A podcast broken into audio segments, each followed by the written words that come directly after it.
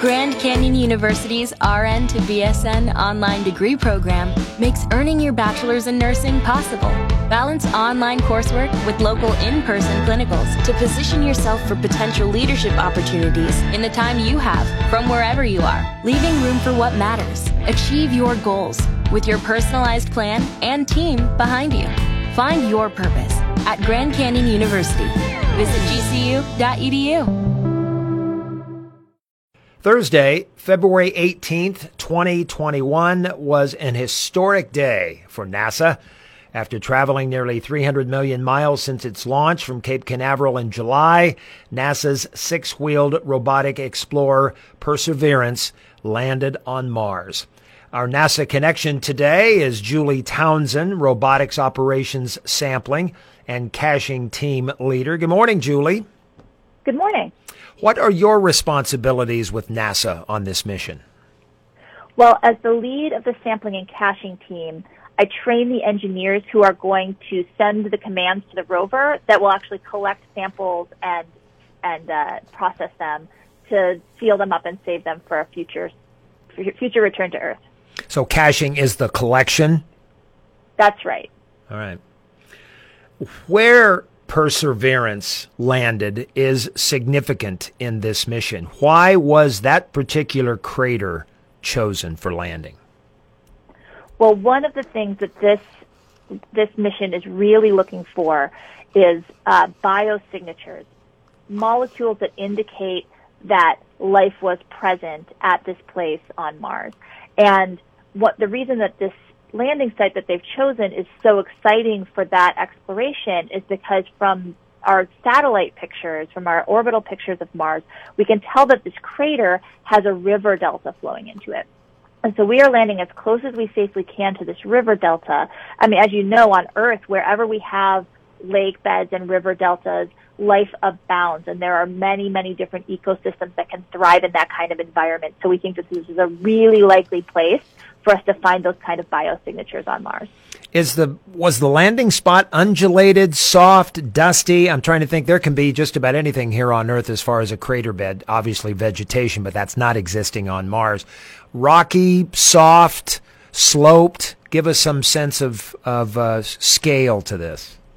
Well, the tricky thing about uh, this particular landing site is that within our landing ellipse, so we, we draw a little ellipse, like a, a circle on the on the on the map of Mars, and that is our like, you know, the likelihood map. We could land anywhere in that circle. Inside that landing ellipse, there are all of those things. There are slopes, there are rocks, there are dunes, there are all sorts of things. That's make that's what makes this such a difficult landing site, much more difficult than we've selected for our previous missions. We've added additional um, intelligence to our landing system so that it can actually look at images as it comes down to the surface of Mars and steer itself to a safe landing place. Curiosity landed on Mars in 2012. What's so different about Perseverance compared to Curiosity? Perseverance is the the is truly the little sister of Curiosity. Uh, it, a lot of those rovers have a lot of things in common. A lot of the things that we proved on Curiosity, like most of the landing system, are used again on Perseverance. But what Perseverance has that is very different is an entirely different instrument suite and an entirely different robotics capability to be able to collect these core samples and and process them and store them so that we can return them to Earth. Where Perseverance is and correct me if I'm wrong here, focused on digging in the dirt. There's a helicopter, drone, if you prefer, called Ingenuity on this mission. Talk about Ingenuity's responsibilities in this mission on the Red Planet. Ingenuity is a really, really fun technical demonstration that we are sending with this rover. And it is the first time that we've tried to fly a rotorcraft on in the Martian atmosphere. Um, so it's going to be really exciting to see how well this technology demonstration will work, to get aerial pictures from the, the helicopter, and to just prove this technology so that we can use it in some of our future missions. What is the Martian atmosphere? Mars's atmosphere is really, really thin compared to Earth's atmosphere. So it, it, it's like there is there's very little air pressure, um, and it's also primarily carbon dioxide. Yeah, correct me if I'm wrong. You have forgotten more about aviation and robotics than I will ever know. But doesn't uh, a rotor need air to propel itself up into the air? It does, and and the Martian atmosphere does have some. Uh, we couldn't even test the Ingenuity helicopter um, in a regular Earth atmosphere. We actually had to do the testing inside one of our pressure chambers that we use for our uh, our space-like testing of our satellites. So we had to pump it down so that it had a thin atmosphere like Mars and prove that it could perform in that environment. How big is Ingenuity, Julie? Ingenuity is the the the body of it is very small. Like you could hold it in your hands. Um, it, it's got wiry little legs and then it's got long rotors, right? Because in that thin atmosphere, you need a lot of surface area to interact with that thin uh, that that thin air. Obviously, it will cover more miles or kilometers, however you measure it, than Perseverance, being a six-wheeled unit. How far will it go? it won't it won't stray too far from perseverance because ingenuity's body is so small uh, ingenuity relies on perseverance. The same way that the sojourner uh, rover a tech demonstration relied on the pers- on the pathfinder lander back uh, back in the early 2000 back in ni- the 1990s um, the uh, the the helicopter will communicate to earth through the rover. And so um, so she needs to stay pretty close by Perseverance so that she doesn't get out of contact. Now, Julie, through my non NASA eyes, I see every move that Perseverance and Ingenuity make to be a history making move. But from, from a NASA perspective, get a little geeky with me, okay? Uh, what tasks are critical to scientists?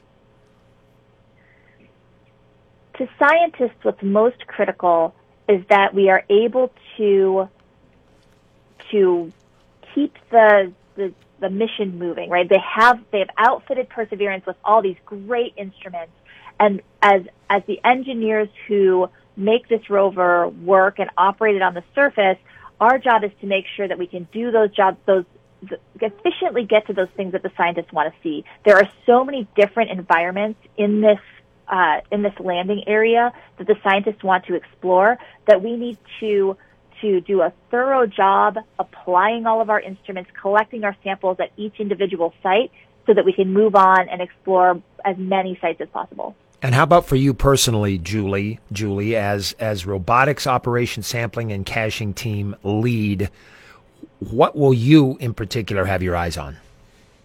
Well, for me, the sampling system is the really, really exciting part. I mean, this is some of the most complex robotics that we have ever sent to another planet. It has a, a big robotic arm similar to Curiosity's on the outside with a giant coring drill on it. But then it also has another whole robotic system on the inside with a separate robotic arm for handling those sample tubes, extracting them from bits, uh, finding out how much sample we've managed to put in them, taking pictures of the sample, and then being able to seal them up to return. Give us a sense of scale with this, uh, our earthly imaginations and, and perspectives. How how much soil, how much rock material, how much core material is Perseverance going to be able to uh, bring back to Earth?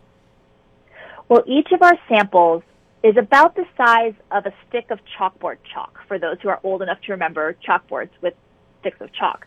Um, so that's about how much a sample tube can hold.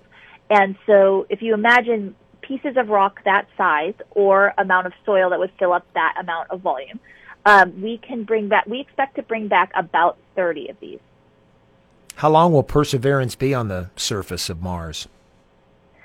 Well, Perseverance will always be on the surface of Mars because we have no way to bring the rover back. But our primary mission is one Mars year, which is about two Earth years. Um, and if our, our previous rover missions are any example, um, we hope to operate Perseverance for many years following the, this primary mission's completion. All right. Uh, I've got a radio guy's mentality. Then how do you examine the soil samples if nothing's coming back? Uh, Perseverance is the first mission in a campaign of sample return missions. So Perseverance will collect and store the samples. Uh, future missions will send a rocket for launching those samples back off the surface of Mars, a fetch rover for collecting the samples that we cache on the surface in little in little ground caches, and uh, and an orbiter mission that carries the Earth return vehicle, which will catch the samples after they're sent up into Mars orbit and then return them to Earth.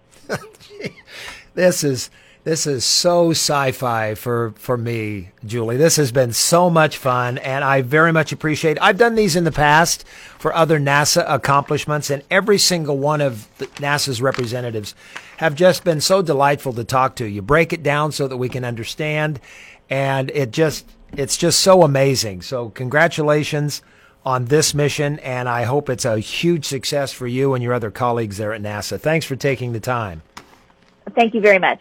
Julie Townsend, Robotics Operations Sampling and Caching le- Team Lead Representative, joining me today on Lincoln Live.